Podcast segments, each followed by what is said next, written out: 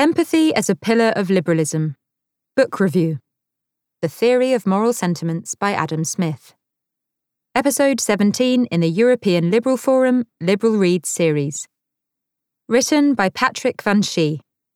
Read by Rose McPhillamy. The Theory of Moral Sentiments is not Adam Smith's best known work among the general public. That, of course, would be his economic analysis, The Wealth of Nations, whose abbreviated title many know, even if they are unfamiliar with its contents. But it is certainly a standard liberal work. Although Smith owes his enduring fame to The Wealth of Nations, it is thanks to this book that he is considered the founder of classical liberal economics. He considered the theory of moral sentiments to be his best work. The irony goes even further. Smith is remembered as an important economist, which he certainly was. But his bread and butter was moral philosophy. Between 1752 and 1764, he was professor of moral philosophy at Glasgow University. It was during this period that he produced the first edition of the Theory of Moral Sentiments, which was published in 1759. Five more editions would follow. The Theory of Moral Sentiments and The Wealth of Nations are the first two installments of a trilogy that Smith had intended to publish. In the first part, The Theory of Moral Sentiments, he laid down the foundation of his vision of humanity and society.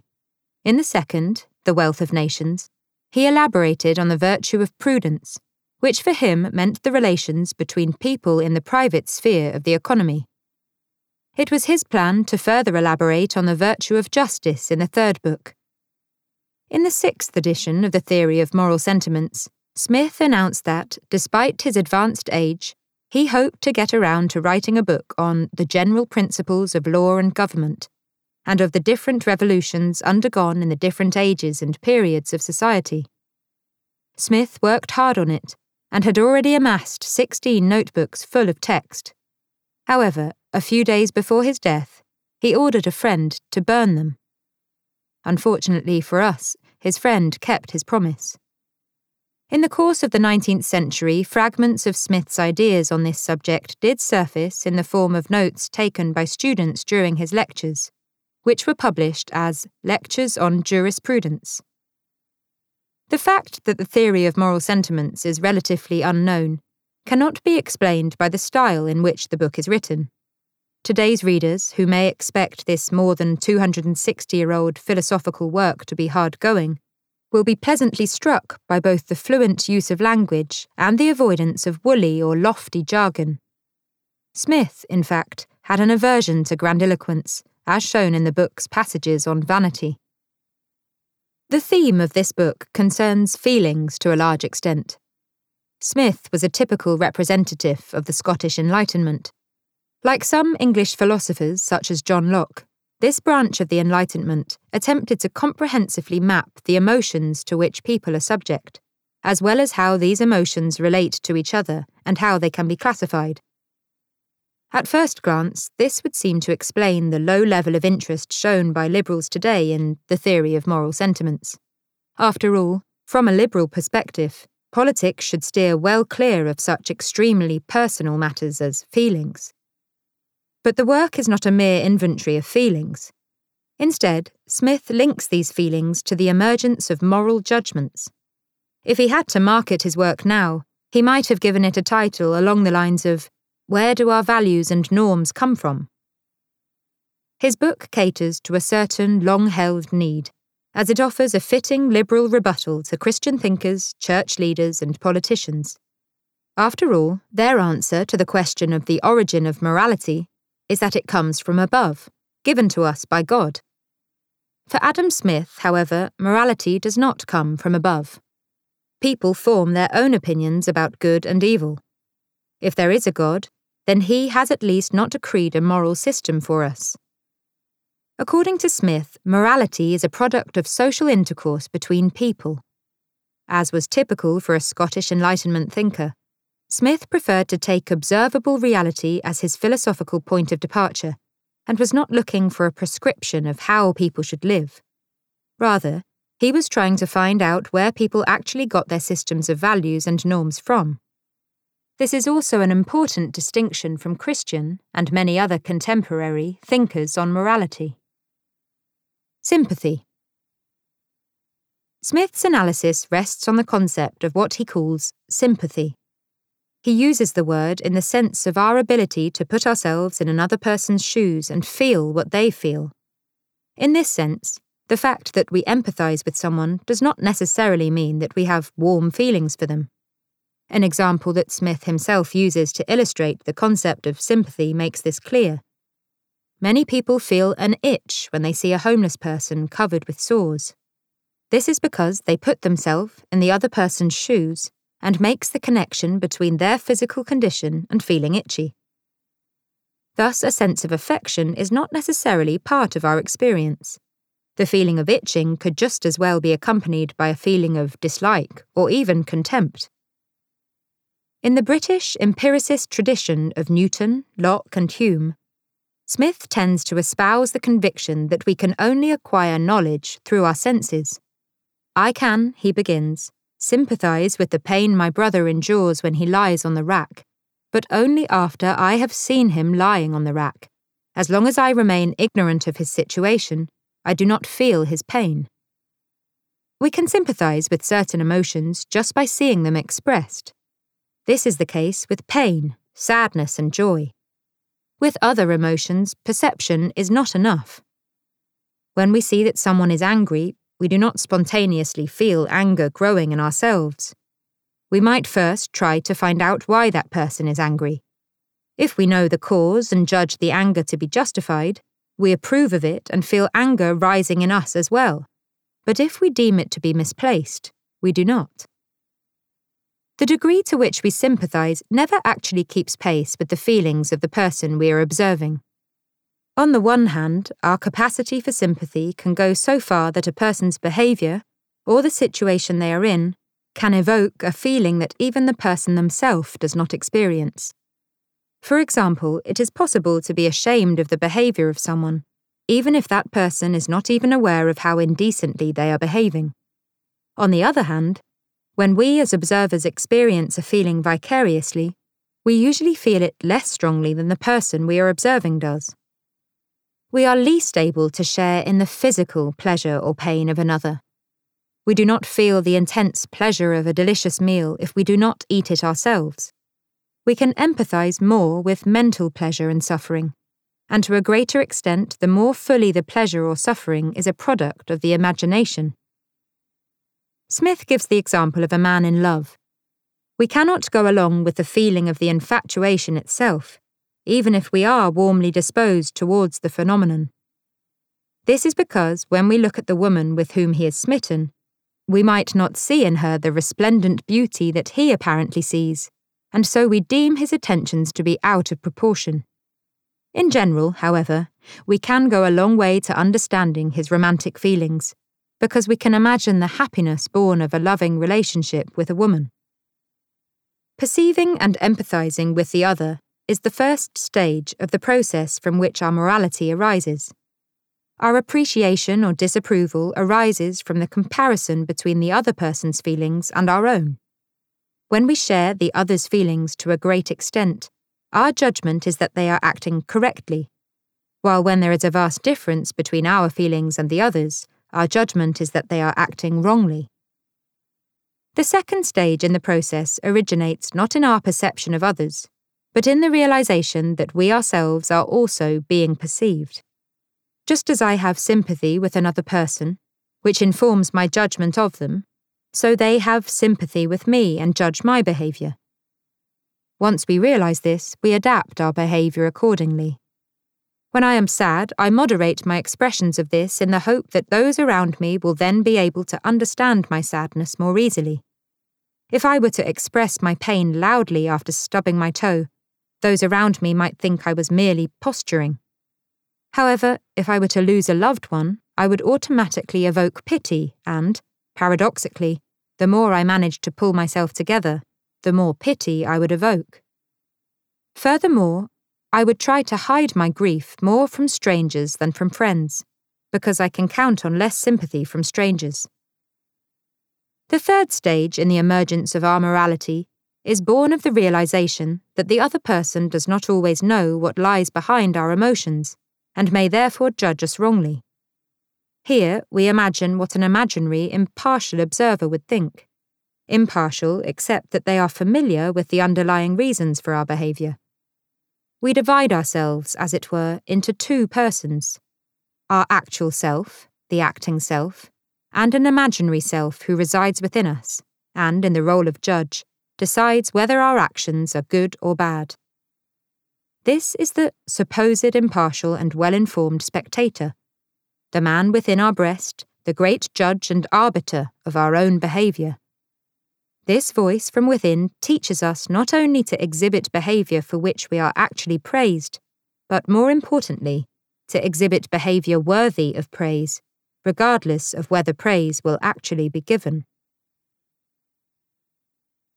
The Wealth of Nations Contradicted?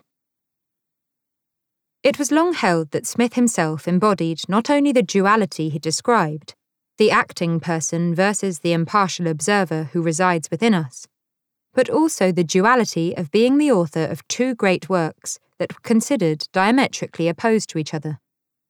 The theory of moral sentiments was seen as the work of a social, dare I say, sympathetic Smith while The Wealth of Nations was thought of as the output of an egotistical Smith, who would condone selfishness as beneficial to the common good, thanks to an invisible hand. This view, however, cannot be maintained by anyone who has read and properly understood Smith's works. Firstly, self interest, which indeed occupies a central place in the wealth of nations as the driving force behind human action, should not be confused with egotism Secondly, self interest also figures prominently in the theory of moral sentiments as one of the motives behind human action, alongside benevolence, for example. And thirdly, in the theory of moral sentiments, Smith does not identify sympathy as the major driving force behind human action, but as the source of our moral judgments. Smith's explanation of the origins of our morality may suggest that the sympathy we feel for others is essentially based on self interest. After all, why do people put themselves in others' shoes? Because they want to know how they are perceived by others. This allows them to adjust their behaviour in the hope that in the future they will be judged more favourably. Another reason is that, in the conversation with the impartial observer within, they like to hear the inner voice declare that they are acting correctly, or even better, that they are good. In this way, it can be argued that behind all acts of compassion and self sacrifice lies the desire to feel good about oneself. All altruism can then be reduced to self interest.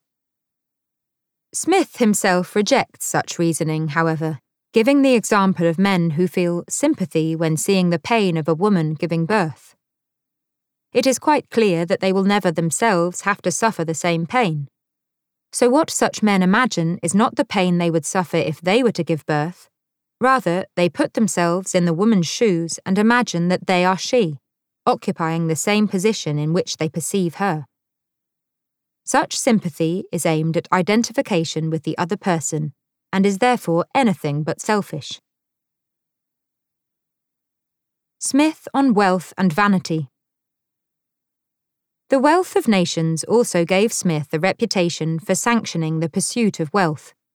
Drawing from Smith's economic classic, an entrepreneur would no longer have to feel inhibited in satisfying their thirst for wealth, as they could justify their behaviour by asserting that the whole nation would benefit from their actions. This is yet another thought that is based not on what Smith actually wrote, but on what has been misattributed to him. This idea is undermined not only by the wealth of nations, but also by the theory of moral sentiments. Why does one strive for wealth, according to Smith? The advantage it affords over the comfortable but not lavish standard of living already enjoyed by the average citizen, in 18th century Scotland, but all the more today in the West, is not primarily the additional material resources or opportunities for consumption. The real motivation underlying the desire for wealth is the desire to gain the admiration of others.